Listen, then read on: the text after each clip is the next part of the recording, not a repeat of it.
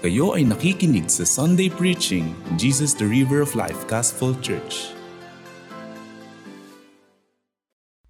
So are we ready to hear the word of God for today? Amen. So before that, we just uh, pray once again.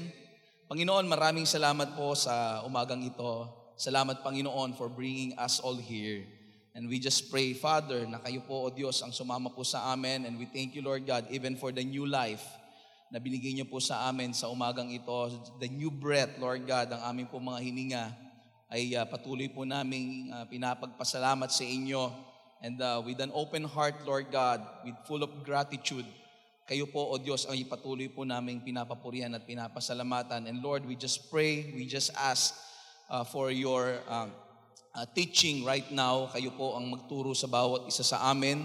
Let the depthness of your word be a shallowness, Lord God, in you, Panginoon, para maunawaan po namin ang lahat ng nais niyo pong sabihin po sa amin sa umagang ito. And uh, kayo po ang patuloy po naming makilala, Panginoong Yeso Kristo, at uh, patuloy na ipamuhay sa araw-araw naming mga buhay. And we glorify your name, we magnify you. In Jesus' name we pray.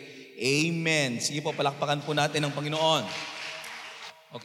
So bilang bilang pagpapatuloy po ng ating pong pag-aaral in the book of Mark, if you will remember last uh, Sunday we talked about how Jesus sends out the 12 apostles. If you will remember, is uh, uh, inutusan ng ating Panginoon yung kanyang mga apostles to go, okay? To go from from uh, other places to distant places. Okay, nakita po natin kung gaano ka-concern ang ating pong Panginoon to those people na wala pang pananampalataya. And if you will see, doon po sa uh, verse, sa last verse, in verse uh, 13, And they cast out many demons and anointed with oil many who were sick and healed them. Okay? So ganun po ang ginawa ng mga disciples ng ating pong Panginoon. And that was discussed by our uh, Pastor Arnold last week and uh, how he uh, make them how to become fishers of men. And may we remember that we are called to be fishers of men and not to maintain an aquarium. Tama po ba? Ang sabi ng Panginoon, we should go and make disciples, not to make born agains. Okay? Pag sinabing to make disciple, we go, especially our cell group leaders, wag nating pang, panghinawaan, panghina, panghinawaan, okay? Ang ating mga hinahawakan hanggat hindi sila humahayo bilang mga disciples ng Panginoon.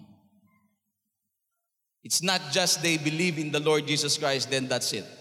But no, we are to teach them to obey everything that God has commanded. And that's our job. As a leaders, that's in our hearts. Diba? Yung mga nag-handle ng mga group dito, in the cell group, yun po ang goal.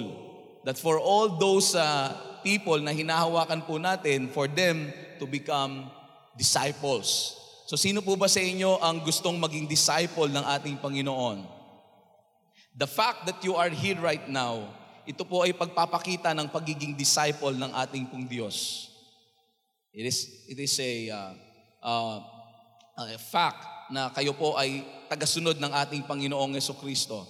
Because our God has uh, um, told us to have fellowship with one another na wag nating kakalimutan ang mga pagtitipon na katulad po ng mga ganito. Hebrews 10.25 Amen po? So the fact na nandito tayo ngayon, tayo ay sumusunod sa ating pong Panginoon. That is why ibatiin mo yung katabi mo. Yan, congratulations. You have overcome yourself. Bakit kaya you have overcome yourself? Kasi ang sarap matulog. Kanina naggigisingan kami, lalo na ang aking ano, ang aking una uniko iho. Sa araw-araw na lang for six months when I stayed here in the Philippines, araw-araw pagkapapasok sa school, gigisingin mo, parang hindi magising. Wait lang. Wait lang daw. Eh ang ano pa, ang sisti pa, lagi kaming sabay maligo. Yan. Maligo na tayo. Sasabay ka ba o hindi? O bukas church ha? Kailangan alas uh, 6.30, gising na tayo pare-pareho. Para hindi tayo ma- malilate. At hindi tayo pagalitan ni Ate Mila. Hindi kaming late. Okay, 7.30, 7.40 na kami dumarating. So, praise the Lord for we have that kind of heart na narito po tayo ngayong umaga. Amen po? And I encourage all of you to always desire this Sunday to be with one another. Always desire every Sunday to be with one another. Kasi kapag ka talaga, di ba, na, na experience nyo naman pagka-araw ng linggo di ka nakasimba, piring mo parang ang isang linggo mo kulang. Tama ba? Ewan ko kung napifeel niyo, but I always felt that. Even on a, even on a prayer meeting, if, kung, kung hindi ako nakapag-prayer meeting, hindi nakapag-Bible study dahil malakas ang ulan, parang kulang ang araw. Why is that so? Why is that so? Dahil ito po ay utos ng Panginoon na sabi niya that we are to have fellowship with one another at huwag nating kakalimutan yon yung mga pagtitipon katulad ng ganito. That's in Hebrews 10.25. Okay? So, that's why I encourage all of you to place in your heart, make time for the Lord. Okay? Even though we are busy, dapat mas maging busy po tayo sa Panginoon. Amen po ba? Amen. So right now, pagpatuloy po tayo sa ating pong pag-aaral and we have reached this uh, chapter 6 of the book of Mark. Okay, we have reached this uh, chapter 6 verses 14 hanggang 29, what I will discuss. And uh, if you will read, you will open your books in this chapter. Can you open your book to Mark chapter 6, 14 to 29? What I will do for now is that we will discuss everything verse by verse and then susundan na lang inyo, ninyo with your Bibles with you, okay, what had happened dito po sa mga verses na to. Anyway, ito pong uh, pag-uusapan po natin ay po doon sa kamatayan ni John the Baptist. Yan, or John the Baptizer. So the reason why he became the John the Baptist because he's the one who baptized our Lord Christ.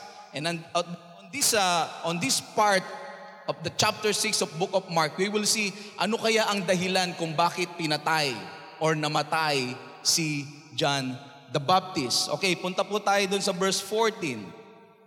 Po doon, King Herod heard of it, for Jesus' name had become known.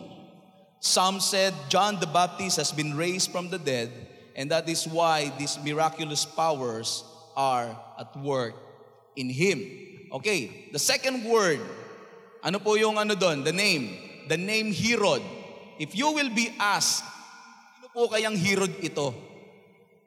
Okay, yung, yung Herod po na sinasabi po dito sa part na to. There are a lots of Herod in the scriptures, kung inyo pong babasahin. And there are those six Herods. Okay, meron pong anim na Herod at babaybayin po natin isa-isa. Number one, ang unang Herod po ng, ng Bible is si Herod the Great. Yan, Herod the Great. So, he's the guy in the Christmas story. Yan po si Herod the Great.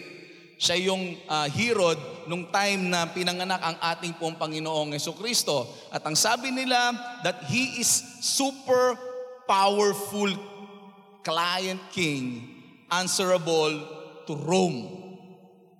Okay. He tried to trick his men.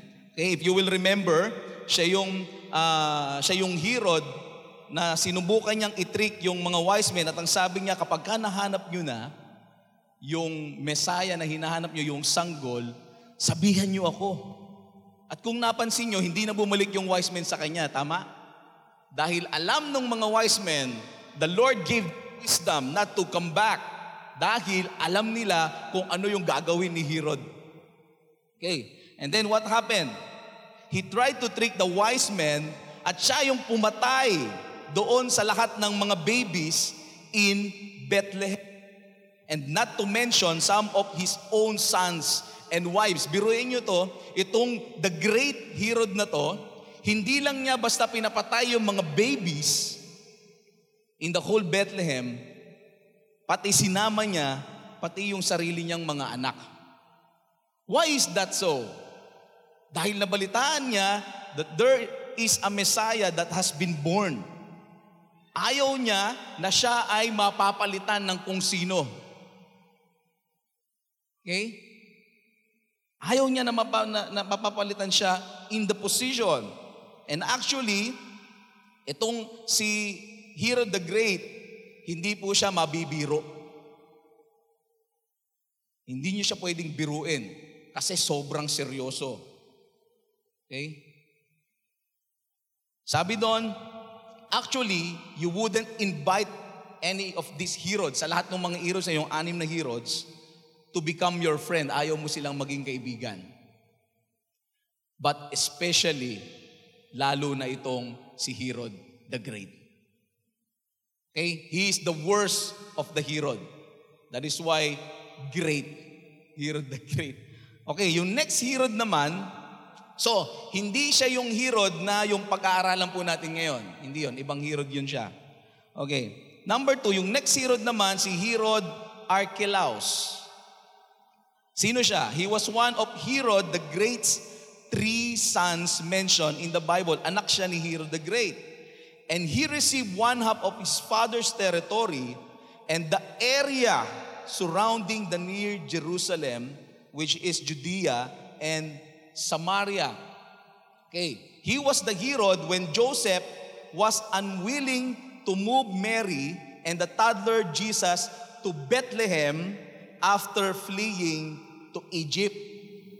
Okay, sabi ng Panginoon, na kayong babalik sa Bethlehem kasi buhay pa si Herod na nandoon.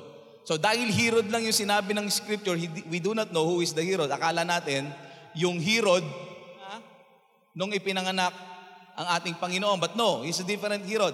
Anak na yun siya, yung Herod na yun.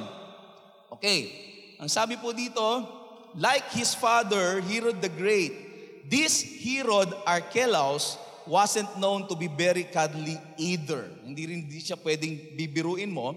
And he got replaced by a Roman procurator less than 10 years into his reign. And that is why, nung time na ipinako ang ating Panginoong Yeso Kristo, hindi si Herod ang in charge.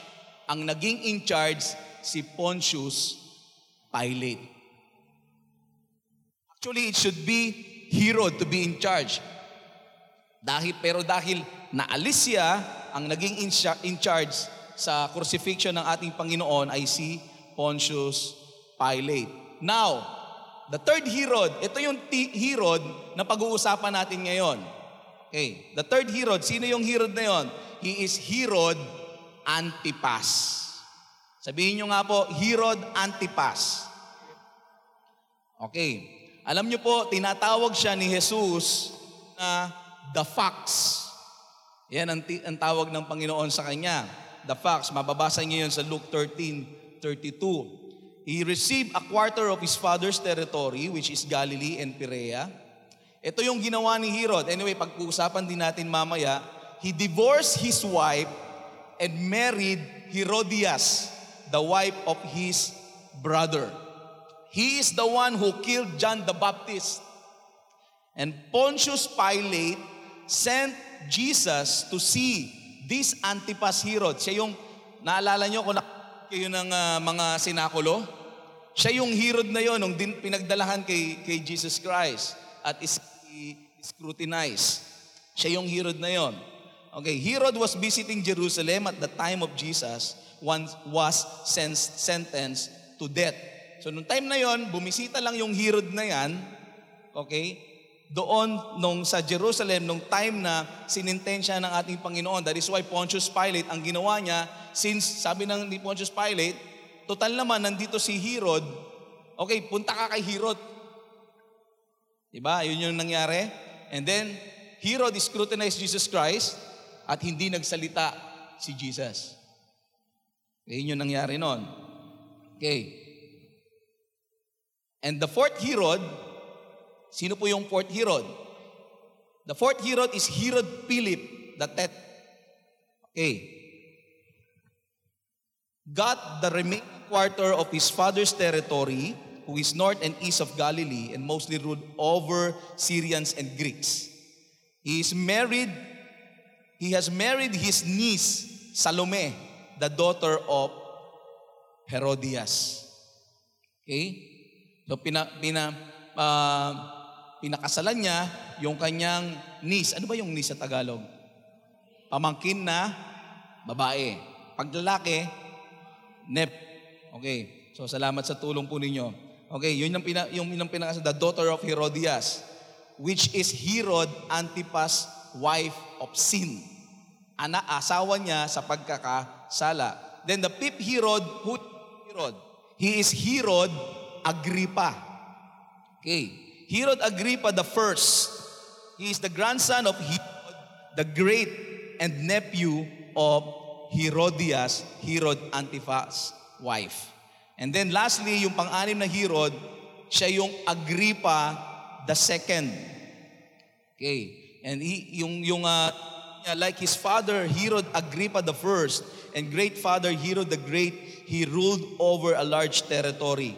And he's the one who interviewed Paul along with the Roman procurator Porcius Festus. So itong Herod na to, siya na yung time na kung saan si Paul is a convert ng ating Panginoon. Ito na yung Herod na yon. So, ang daming Herod. But now, okay, in verse 14, if we can say, this Herod Antipas heard of it. Ano yung narinig ng Herod ni Herod Antipas? Narinig niya yung patungkol kay Jesus Christ. Si Heso Kristo, nung time na yan, talagang he is very, very famous na sa panahon nito for Jesus' name had become known. At nung naging famous ang ating Panginoong Heso Kristo, merong mga kuro-kuro na kumakalat kung sino yan, si Heso Kristo. And if you can see, ang sabi ng iba, siya daw po si John the Baptist. Okay.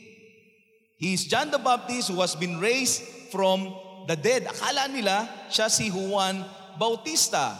Ang sabi ng, naman ng iba, in verse 15, they said na siya po si Elijah. Siya si Elijah. Bakit? Kasi there are a lot of miracles that he, he is doing and, and Elijah is known for that. And yung sinabi namang iba, ng iba, that he is a prophet like one of the prophets of the old. Nung panahong ito, alam niyo po, ang Israel, hindi na po sila sanay sa propeta. That is why the last prophet of the Old Testament is John the Baptist. Remember that John the Baptist and Jesus Christ live in the Old Testament. Okay. Kung papansinin natin, maraming kuro-kuro patungkol sa ating Panginoong Yeso Kristo. But now, if I will ask you, who is our Lord Jesus Christ? Ano ang pagkakilala po natin sa ating Panginoong Heso Kristo? Ang ating po bang pagkakilala sa ating Panginoong Heso Kristo ay galing sa kuro-kuro? Ang ating po bang pagkakilala sa ating Panginoong Heso Kristo ay chismis? Ang pagkakilala po ba natin sa Panginoon ay may katotohanan?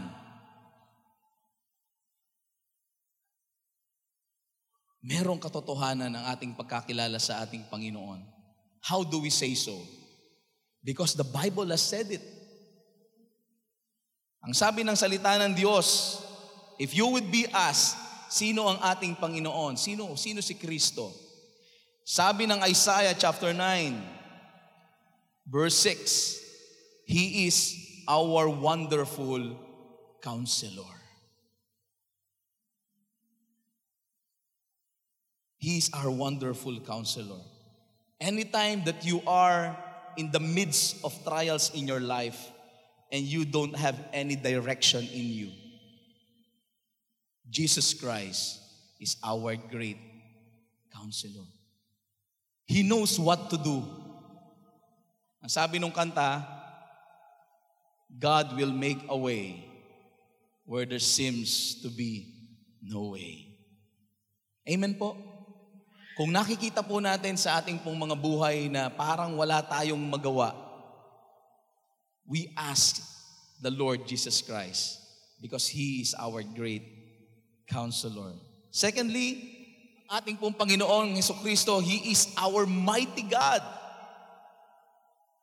Hindi lang siya basta Diyos, but He is mighty. He is all-powerful over all the earth. If God is for you, who can be against you? Our mighty God, our banner. And number three, He is our everlasting Father. If you will remember yung ating pong pinag-aaralan ng ating pong new life, hanggang kailan po ba tayo may kaligtasan? Hanggang kailan po ba tayo aangkinin natin na ang ating Panginoon ang siyang ating Ama? Hanggang kailan po? Sige po, sagot po kayo. That is forever and ever. Uh, the love of God to us is forever and ever. And indeed, siya po ang ating pong everlasting Father. And lastly, in Isaiah chapter 9 verse 6, is, He has been described as our Prince of Peace. This is a very important thing to have. Alam nyo, napaka-importante po nito sa buhay po natin na meron po tayong kapayapaan. Kung wala kang kapayapaan, sa kabila ng napakaraming nangyayari sa iyong buhay, wala kang Kristo, ano ang mangyayari sa iyo? Mabilis kang tatanda. Tingnan mo yung katabi mo. Mukha bang matanda? Or isang matanda na mukhang bata. Amen. Praise God. Kumbaga, ang sabi nga nung ano, ang sabi nga ng pastora, uh, ladies of yesterday. But of course, until now, that we all presently are children of the Most High. Amen? Kung wala ang peace sa puso, ano, sa tingin niyo, ano po ang mangyayari? Alam niyo po, itong pong kapayapaan sa ating pong mga puso ay napaka-importante na meron po tayo na ma-achieve po natin. One of the one of the fruit of the Holy Spirit na dapat meron po tayo. Alam niyo po kung bakit? Kasi ito pong kapayapaan na to, kapag ka dumadaan ka sa napakaraming matinding pagsubok, ano po ang nangyayari sa isang tao? He is full of anxiety. Laging nag-aalala. Ano ang mangyayari sa kinabukasan? Ano ang kakainin ko mamaya? Ano ang uulamin ko mamaya? Walang peace. Alam niyo po kung bakit walang peace? Bakit? Dahil walang Kristo sa puso. If you will go outside, mapapansin nyo ang isang Kristiyano at at hindi Krist. Ang Kristiyano laging alauna. Sabihin niyo po, alauna. Yan, alauna. Pag hindi Kristiyano, wala sa Panginoon, alam niyo po kung anong oras palagi. Laging alas dos. Alas dos, alas dos, alas dos, alas dos. Amen po ba? That is why no wonder ang mga Kristiyano ay hindi agad nagmumukhang matanda. Dahil laging alauna. Laging nakangiti. Tingnan nyo nga yung katabi nyo. Nakakunot ba ang noo? Tandaan po ninyo, hindi po yan mukha ng isang Kristiyano kapag ka nakakunot. Ang sabi ng Panginoon, we should have peace in our hearts. Okay? Why? Because Jesus Christ is indeed our Prince of Peace. In the midst of trials, in the midst of the storm, if you will remember before, in the midst of the storm, ang ating pong Panginoon ay at peace. Tutulog, nasa kama, nasa kutsyon. Means that we Christians, even though kahit na tayo ay humaharap sa matinding pagsubok ng mga buhay, kaya po nating magkaroon ng kapayapaan. Why? Dahil si Kristo ay nasa ating pong mga buhay. Sige po, palakpakan po natin ng Panginoon. Praise the Lord. And and that's very important in our lives, you know. Alam niyo mo, napaka-importante po niyang peace na yan. Kapag wala kang peace, ang hirap ng buhay. And next, sabi doon, number five sa aking notes is, Jesus is our great shepherd. He is our great shepherd. And the shepherd loves his sheep. Hindi niya pinapabayaan ang kanyang mga tupa. Yan po ang ating pong Panginoon. And lastly, written on my note, it said that He is our Savior. He is our Savior. He saves you and me. Hindi tayo karapat dapat, pero naging karapat dapat tayo sa pamamagitan ng dugo ng ating Panginoong Yeso Kristo. And of course, Jesus Christ, He, most of all, is our Lord. Amen? Pag sinabing Lord, ano pong ibig sabihin? Siya ang ating Panginoon. Siya ang hari ng ating buhay. Siya ang manager ng ating mga puso. Hindi tayo.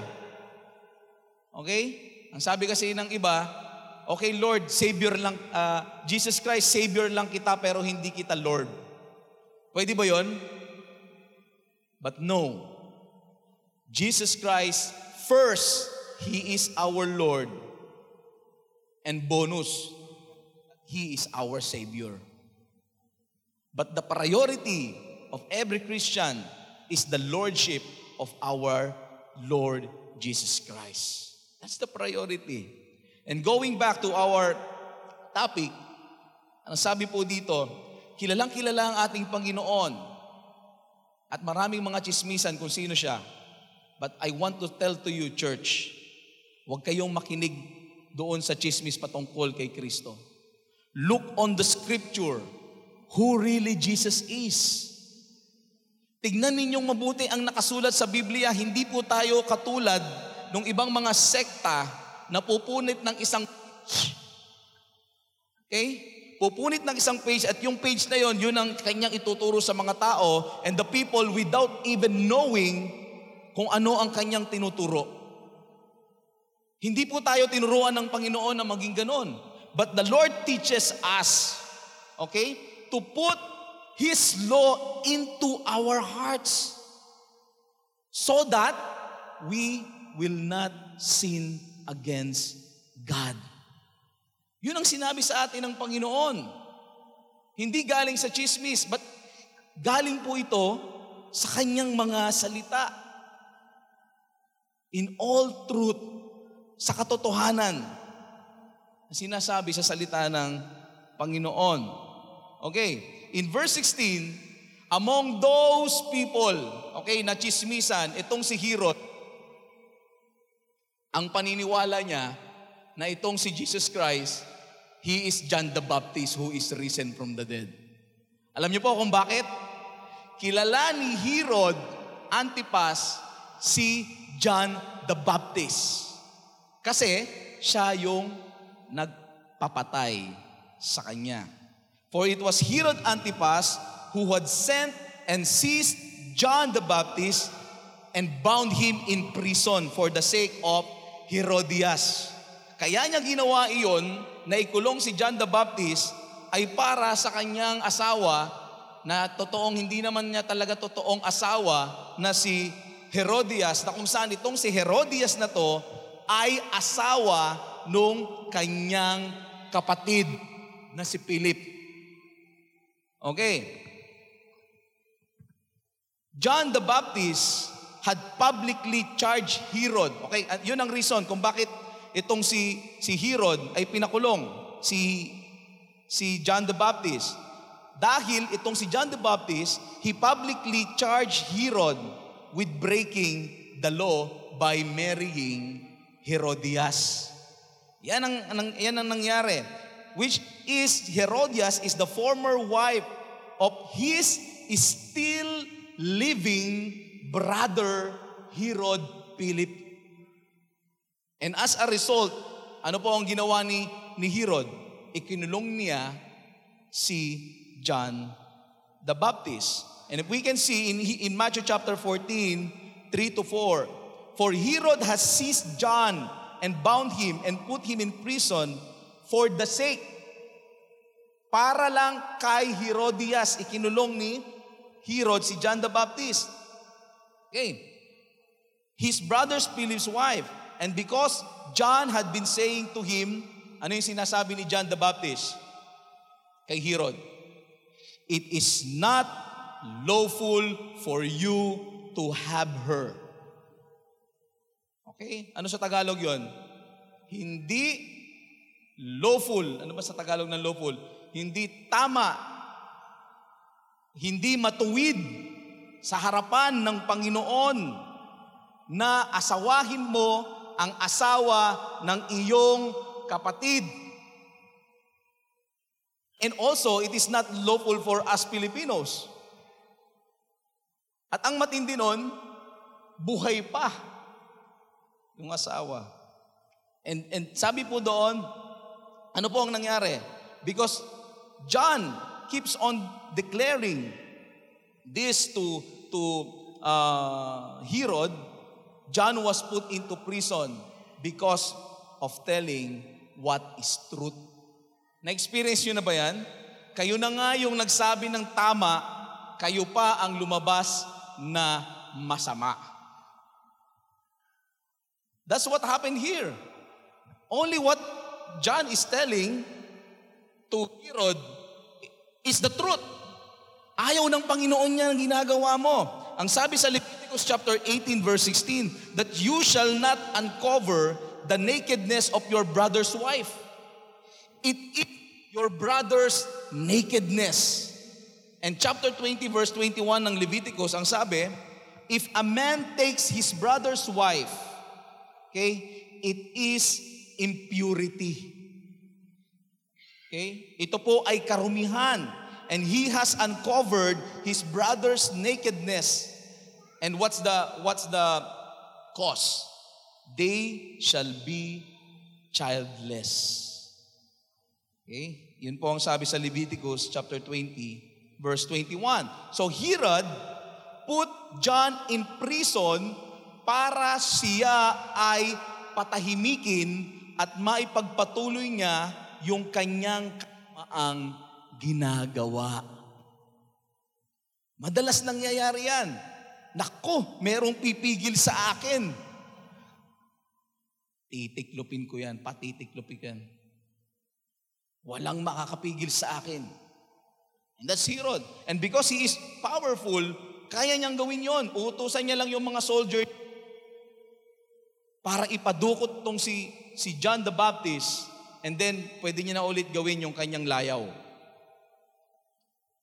So this is the life of John the Baptist. Ano po yung naging buhay ni John the Baptist?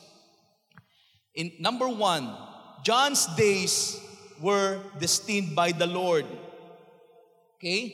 He was born with a specific purpose and timing in history. Merong purpose ang buhay ni John the Baptist. Yun na. Merong purpose ang buhay. He prepares the way of the Lord.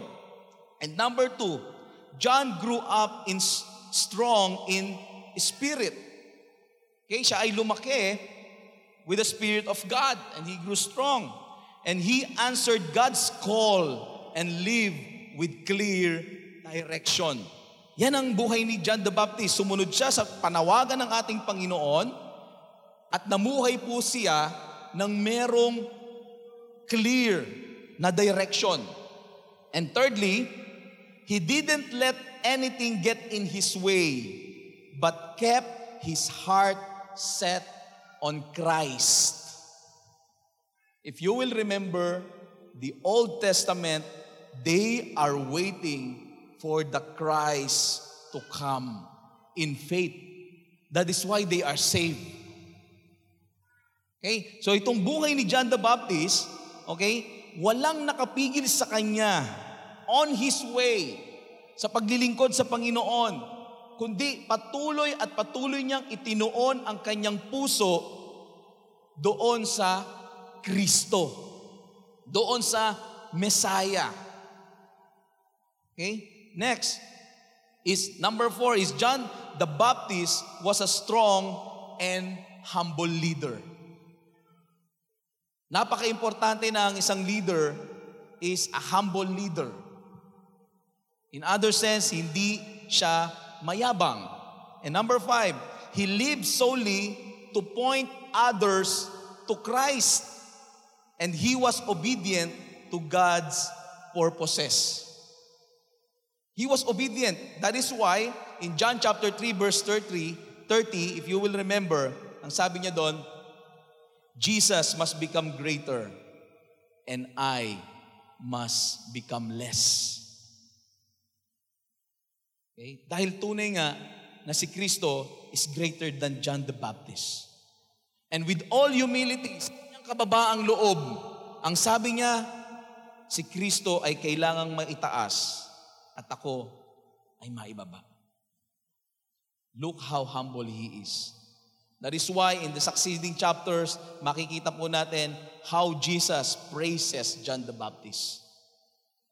And in number six, John the Baptist was brave and was willing to speak truth even if it meant his own death. Biruin niyo yun? Si John the Baptist, siya ay napakatapang. And he was willing to speak the truth Sasabihin niya ang buong katotohanan kahit na ang maging kapalit pa ay ang kanyang buhay. Kaya ba natin gawin yon? Kapag ka tinutukan na tayo ng Armalite, si Kristo o sasama ka sa amin? Sasabihin mo ba, Ah, o sige, ngayon, sama ako sa iyo, pero mamaya, mabalik na ako kay Kristo. I, I remember there's a, there's a story, one gathering, let's say in Montalban, there's one gathering. Okay? Merong biglang pumasok na tatlong armado. Okay? So pagpasok ng tatlong armado, meron silang dalang, uh, alam niyo yung M203?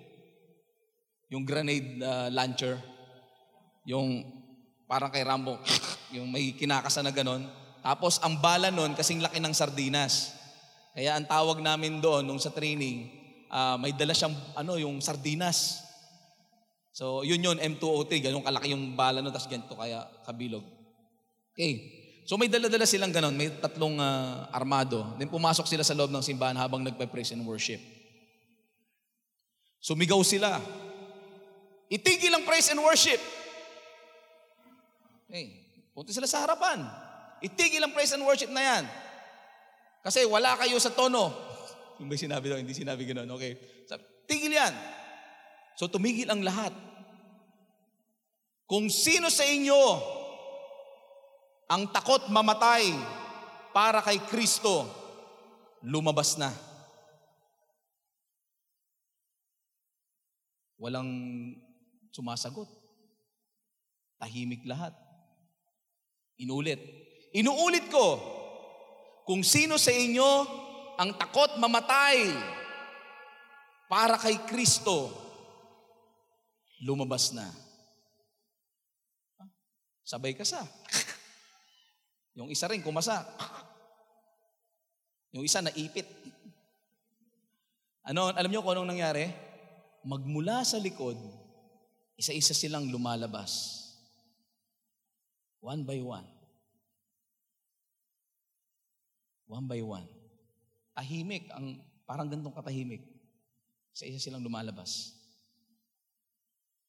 At pagdating dun sa harapan, ang natira na lang yung nasa harap.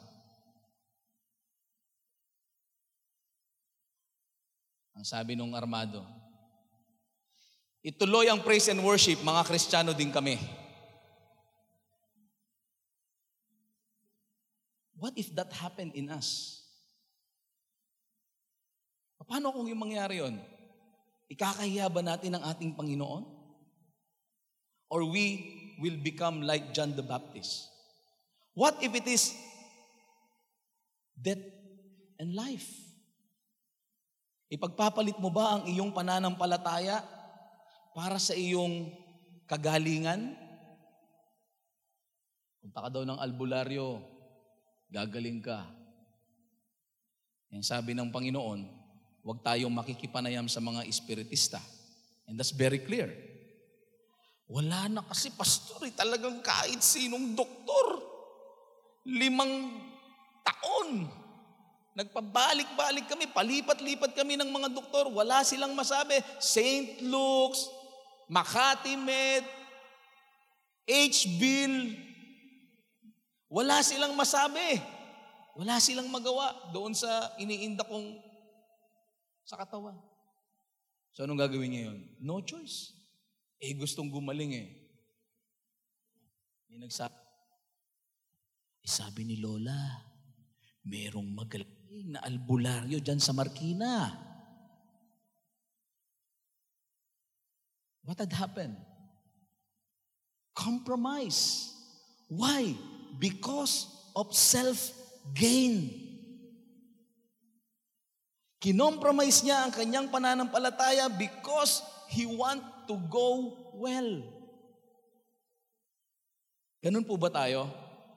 Pagka dumadating na tayo sa gipit, Tataya na tayo ng loto. Hello mga kapatid. Are you with me, church? Hindi ko pa masyado makuha yung tono, pastor eh. Are you with me, church? I hope that you are with me. Huwag nating ipagpalit ang katotohanan na sinasabi ng salita ng Diyos sa mga haka-haka ng tao. Amen po ba? That is why Sunday after Sunday, pinag-aaralan natin ang kanyang mga salita for us to live in accordance sa kanyang katuwiran, sa kanyang mga katuruan, ang salita ng ating pong Panginoon. Huwag niyong ipagpalit, okay, ang inyong uh, treasure, ang inyong pearl into a bowl of stew. Eh ano ngayon kung mamatay? Takot ba kayong mamatay? Hindi ako takot mamatay. Takot lang ako kung paano ako mamamatay. eh ano ngayon kung mamatay? Hello mga kapatid, okay, I will ask you. Sino sa inyo ngayon, eh, be honest, sino sa inyo ang takot mamatay? Maybe every one of us. But I want to tell you, huwag kayong matakot mamatay. Ako hindi ako takot mamatay. Takot lang ako kung paano ako mamamatay kasi baka tasagasaan ako ng pison, dahan-dahan, masakit yun. Di ba? Durug ka lahat. But I want to tell you this, mga kapatid. You must have that kind of peace in your heart that even though you are suffering, that even though you are in the midst or in the uh, in the yung death situation, huwag tayong matatakot because we know and we believe what the Bible says that after this life, we have that inheritance in heaven waiting for us. Paano natin makakamit yung inheritance na yon kung hindi tayo mamamatay? No wonder na ang lahat ng tao nagkakasakit. And we are to be thankful for that. Ang sabi ng iba, ay wag mong pagsalamat na nagkakasakit ka. Kasi magkakasakit ka na magkakasakit. That's very wrong because what the Bible says that in everything you are to give thanks. Yun ang sinasabi ng salita ng Diyos. And why are we so afraid? Pinagpapalit natin yung ating pananampalataya, we go to compromise mas pinaniniwalaan natin yung sinasabi ng mga chismis kaysa sa sinasabi ng Panginoon. Mga kapatid, let's stand on our ground. Jesus Christ is our rock. He is our foundation. Mamatay man ako ngayon, I know that I have Christ in me. Meron akong Kristo sa aking puso. At ang pangako sa akin ng Panginoon, I have prepared a mansion for you. In my Father's house, there are many mansions. And I, am, I have prepared one mansion for you. Maaring ngayon, tagpi-tagpi yung mga bahay natin. Maaring ngayon, ang dami nating problema, ang dami mong sakit. Pagdating sa langit, wala na tayong mga sakit. Pagdating sa langit, lahat tayo mayayaman. Bakit? Dahil ang kayamanan natin ay ang ating Panginoon. The pearl of great price. Huwag tayong matakot, mga kapatid. That's why ilang beses ko sabihin sa inyo, do not be afraid. Even to die, do not be afraid. Hindi ko lang alam kung paano tayo mamamatay. Maganda sana kung mabilisan lang ano. Yung gawin lang ng Panginoon na, oh, psh, nakalimutan mo na huminga, patay. And then you will be in heaven together with God. Ang hirap kasi pag tatamaan ka ng kidlat, no, para bang galit na galit sa iyo, Lord. Ayoko naman tamaan ng kidlat. Okay? But it's a window to heaven. Do not be afraid. Jesus is with you. Okay. So, Jesus Christ is brave. Napakatapang ni, ni, ni, ni John the Baptist, okay, I should say. And he was willing to speak the truth, even if it meant his own death. And in verse 18, It is not lawful for you to have your brother's wife. Ang sabi ni, ni John the Baptist. And Herod Antipas was not a Jew. Hindi siya Hudyo. But yet, John the Baptist did not hesitate to tell him that he has violated the moral law of God, which is written in Leviticus chapter 18, 16. Na, napaisip ba kayo doon? Hindi Hudyo, okay, si Herod, and yet, itong si John the Baptist is applying, okay? Ina-apply niya yung law, which is the moral law of our God, doon. Okay. Similarly, the gospel message that people should, and that is for everyone. So meaning to say, that is for everyone. Walang pinipili, whether Jew or Greek. Similarly, the gospel message that people should repent. Yun po ang sinabi sa Mark chapter 1.15. He's saying, the time is fulfilled and the kingdom of God is at hand. Anong sa uh, Panginoon dito? Repent and believe in the gospel. Mark 6.12, ang sabi dito doon, So they went out and proclaimed that all people should Repentance is for all. Hindi lang sa mga unbelievers, but to all believers, to all Jews, to all Gentiles. Which would eventually go to the Gentiles as well as the Jews. And assumes that God holds people in the world accountable ang lahat ng tao sa moral law ng Panginoon which is revealed in the scripture. That is why, in Acts chapter 17 verse 30, okay, sabihin mo sa katabi mo, kasali ka rito, kapatid. Yan. In Acts 17.30, sabi doon, The times of ignorance God overlooked, but now, He commands all people everywhere. People everywhere. Ana ano po? To repent. To change your mind magbago na kayo ng inyong mga gawi. Na magkaroon kayo ng bagong buhay. Na ikaw ay dating manginginom, ngayon ay lingkod ng Panginoon. Na ikaw ay dating bading, ngayon ay badong. I remember that song. It's a very good song. Ang sabi po doon, to, to continue in verse 19 to 20. Now, ano ang nangyari?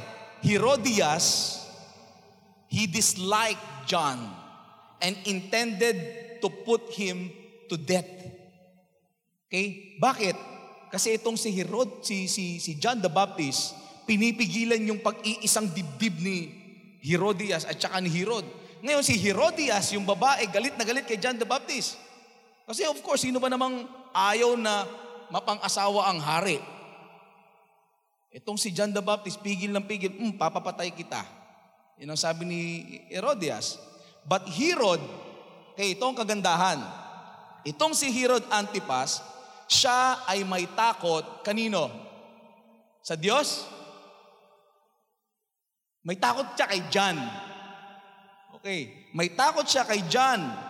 At si Herod mismo ang pumipigil doon sa plano ni Herodias. Yan.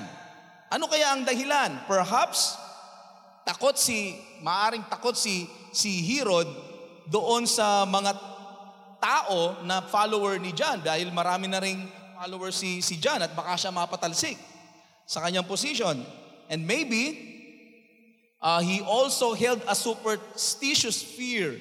Okay, baka meron siya mga paniniwala maaring, oh, sabi ng mga matatanda, dapat ganito, o oh, katakutan mo yan kasi lingkod yan ng Diyos. Okay? Of some kind of a divine punishment. Kasi baka pag ginawa mo yan, naku, parurusahan ka ng may kapal. Okay, ganon. And then maybe number three, okay, but is in the scripture, Herod also saw, ano nakita ni Herod? That John was a righteous and holy man. Yun ang nakita ni Herod. Kaya pinoproteksyonan niya si John the Baptist against Herodias. And no wonder that there are conflicting thoughts about him in the last part of verse 20. Nung marinig niya patungkol kay Kristo, ano po ang sinabi sa verse 20? He was greatly perplexed. Naguguluhan siya. Ito ba talaga si, naku, baka si John the Baptist to, yung pinapatay ko. Okay.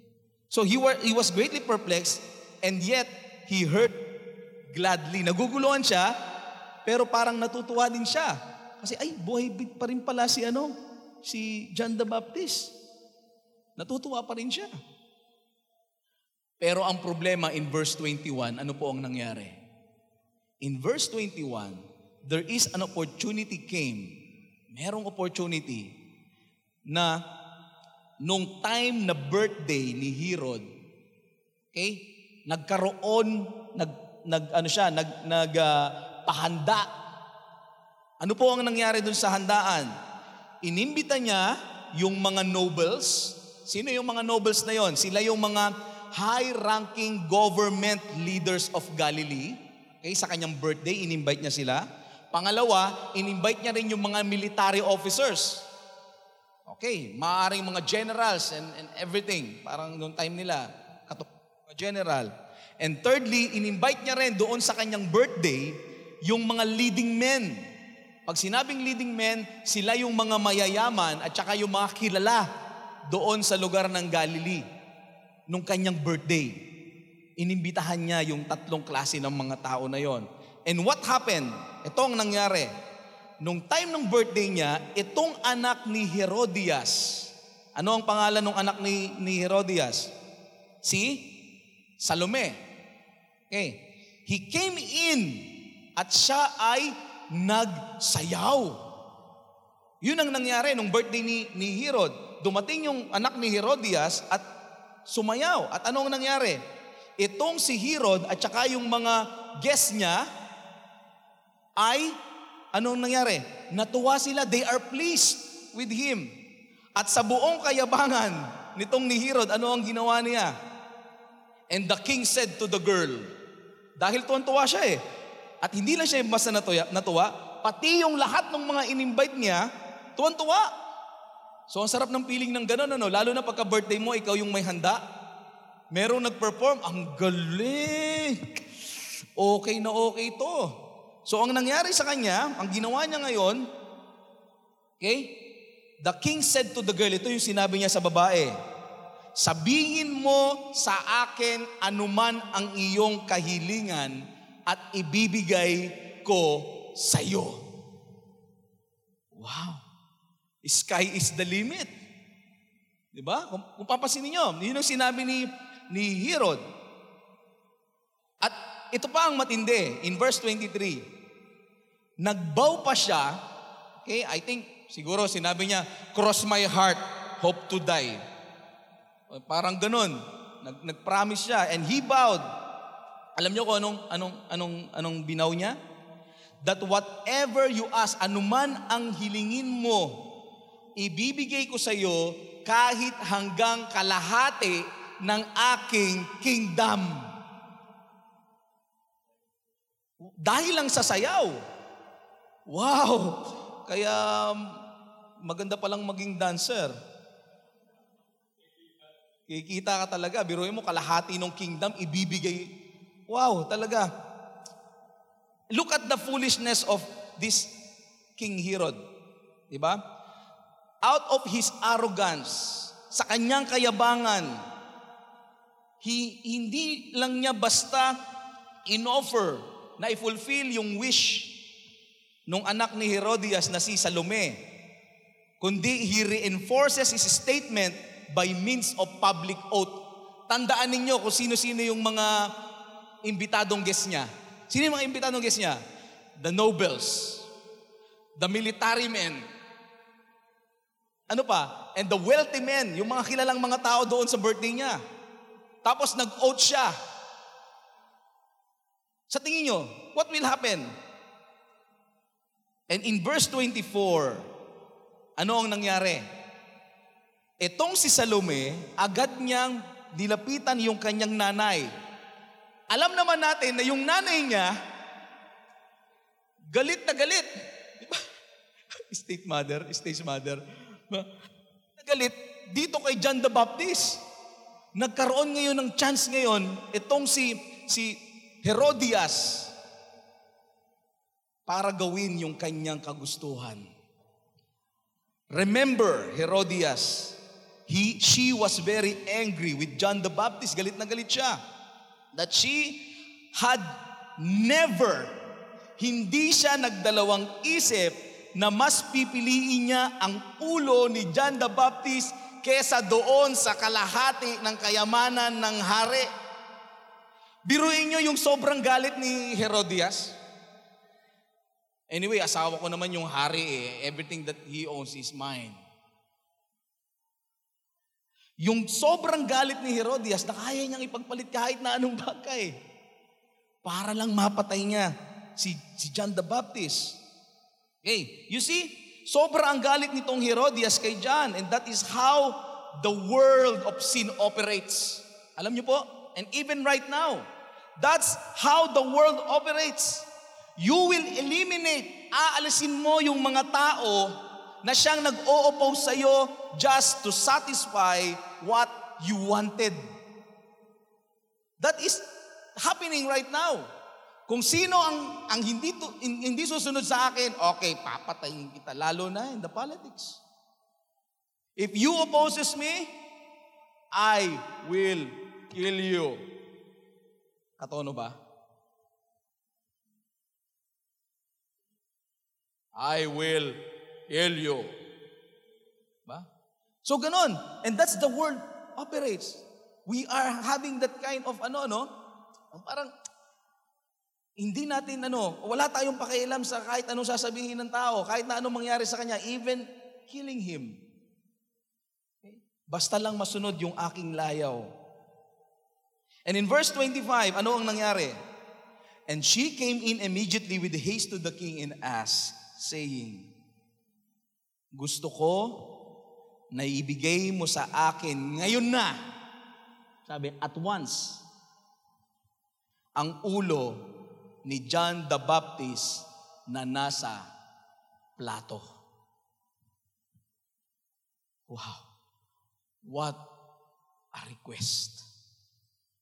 Nakita niyo kung gaano kasakit yung nangyari kay John the Baptist. Inihiwalay yung kanyang ulo sa kanyang katawan at iniligay sa plato. At nilagay doon to all the crowd, the nobles, military men, lahat ng mga kilala. Ito si John the Baptist, tagasunod ng Panginoon, willing to die for Jesus Christ. Ang ulo niya nasa plato.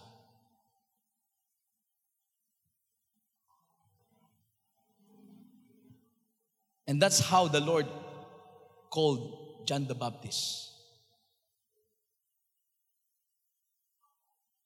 It's a waste life? Of course not.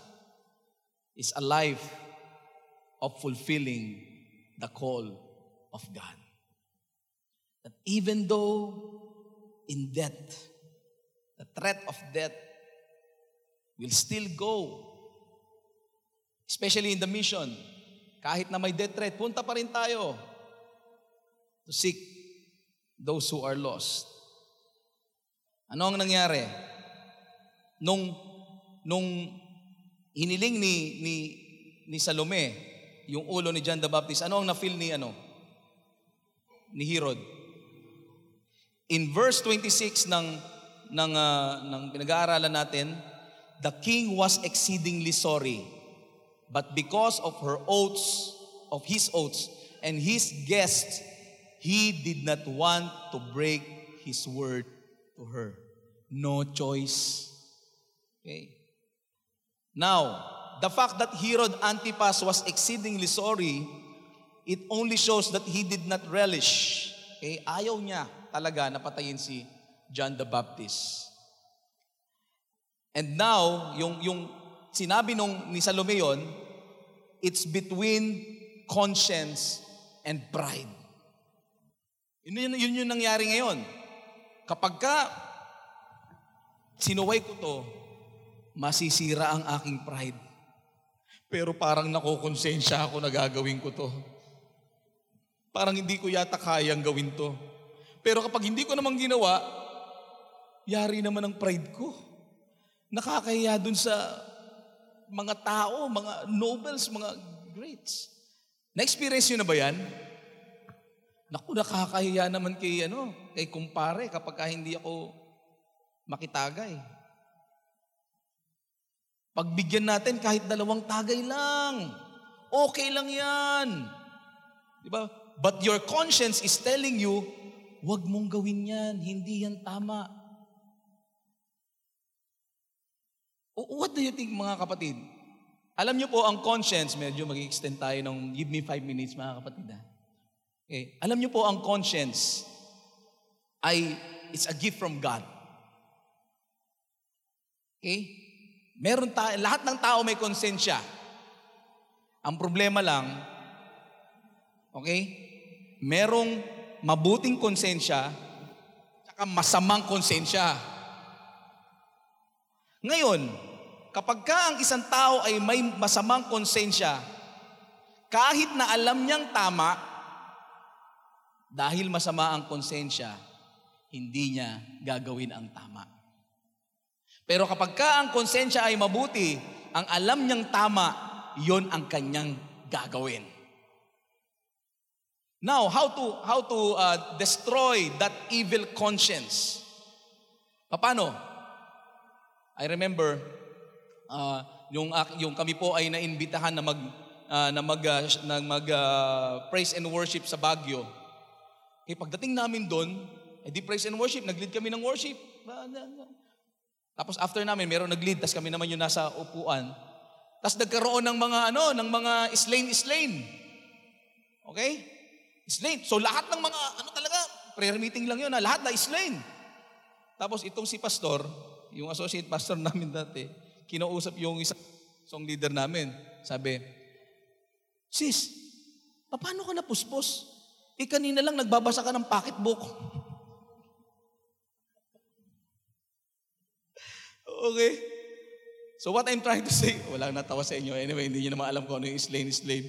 So meaning to say, if you want to feed your conscience, to make it right, with word of God. Ang sabi ng ano, ang sabi ng Panginoon in the in the book of uh, Psalms 119, sabi doon, I have uh, ano yan? I have stored up your word in my heart so that I might not sin against God. So anong, anong ibig sabihin po nun? Pag sinabing stored, hello, ang ibig sabihin po nun ng stored is to memorize the Word of God in your heart. Ngayon, if I will ask you, ilan pong mga verse sa Bible ang inyo pong memorize? You want to have a and then your conscience with the Word of God. Kapag ka finid nyo yan ng pocket, magkakaroon kayo problema pagka dumating kayo sa time of trials in your life. Pag dumating temptation, hindi nyo mapagtagumpayan kasi ang sasabihin sa inyo, yung mga pocketbook, sasabihin sa inyo, ah, okay lang yan, love is blind. Nasa Bible ba yung love is blind? Di ba? So, feed your, your, yourself with the Word of God. Now, what to choose? Remember in verse 20 that Herod feared John. Somehow, his conscience is telling him not to kill John, but to pull him off the world. But the world, the pull of the world is so strong na sabi niya, mapapahiya ako kapag ka hindi ko ito ginawa. Yun po ang nangyari. Kaya he have no choice, but he immediately sent an executioner with orders to bring John's head. And he went and beheaded him in the prison and brought his head on a platter and gave it to the girl. And the girl gave it to her mother on a platter, yung ulo ni John the Baptist. And verse 29, last verse, when, when his disciples heard of it, they came and looked, took his body and laid it in a tomb. Saan kaya napunta yung ulo ni John the Baptist? Herod Antipas' pride is stronger than his conscience. Alam niya na ito yung tamang gawin, but pride eh. I am, I am a known person. That is stronger. Knowing that he feared John, but he still chose to follow his pride. Ayaw kong mapahiya kahit na mali. Kapatid, kill pride. Patayin nyo yung pride na yan before it kills you. Tandaan po ninyo, nasa huli lagi ang pagsisisi. That's why it's very important to know, think of everything first before you decide. And as a conclusion, gusto ko pong gawing conclusion yung aking reflection from the words of John the Baptist. Ang sabi doon, John the Baptist, He must increase, but I must decrease. John chapter 3 verse 30. Mga kapatid, our serving in the Lord must be from a humble heart. Lagi pong sa nagmumula sa puso na mapagpakumbaba. Being in the ministry is always prone to self-exaltation. But let us be reminded of how John the Baptist has served God. Though many pains and suffering, even to death, he did not desire to be more than Christ, but exalts Jesus Christ all the more and said, He must increase and I must decrease. I pray that the Lord will always cultivate in us the spirit of servanthood. Magkaroon po tayo ng spirit na yon, ng servanthood at pagmamahalan sa isa't isa kay Kristo na siyang forever and ever glorious. Purihin po ang ating pong Panginoon. Salamat sa pakikinig. Sa Diyos ang papuri.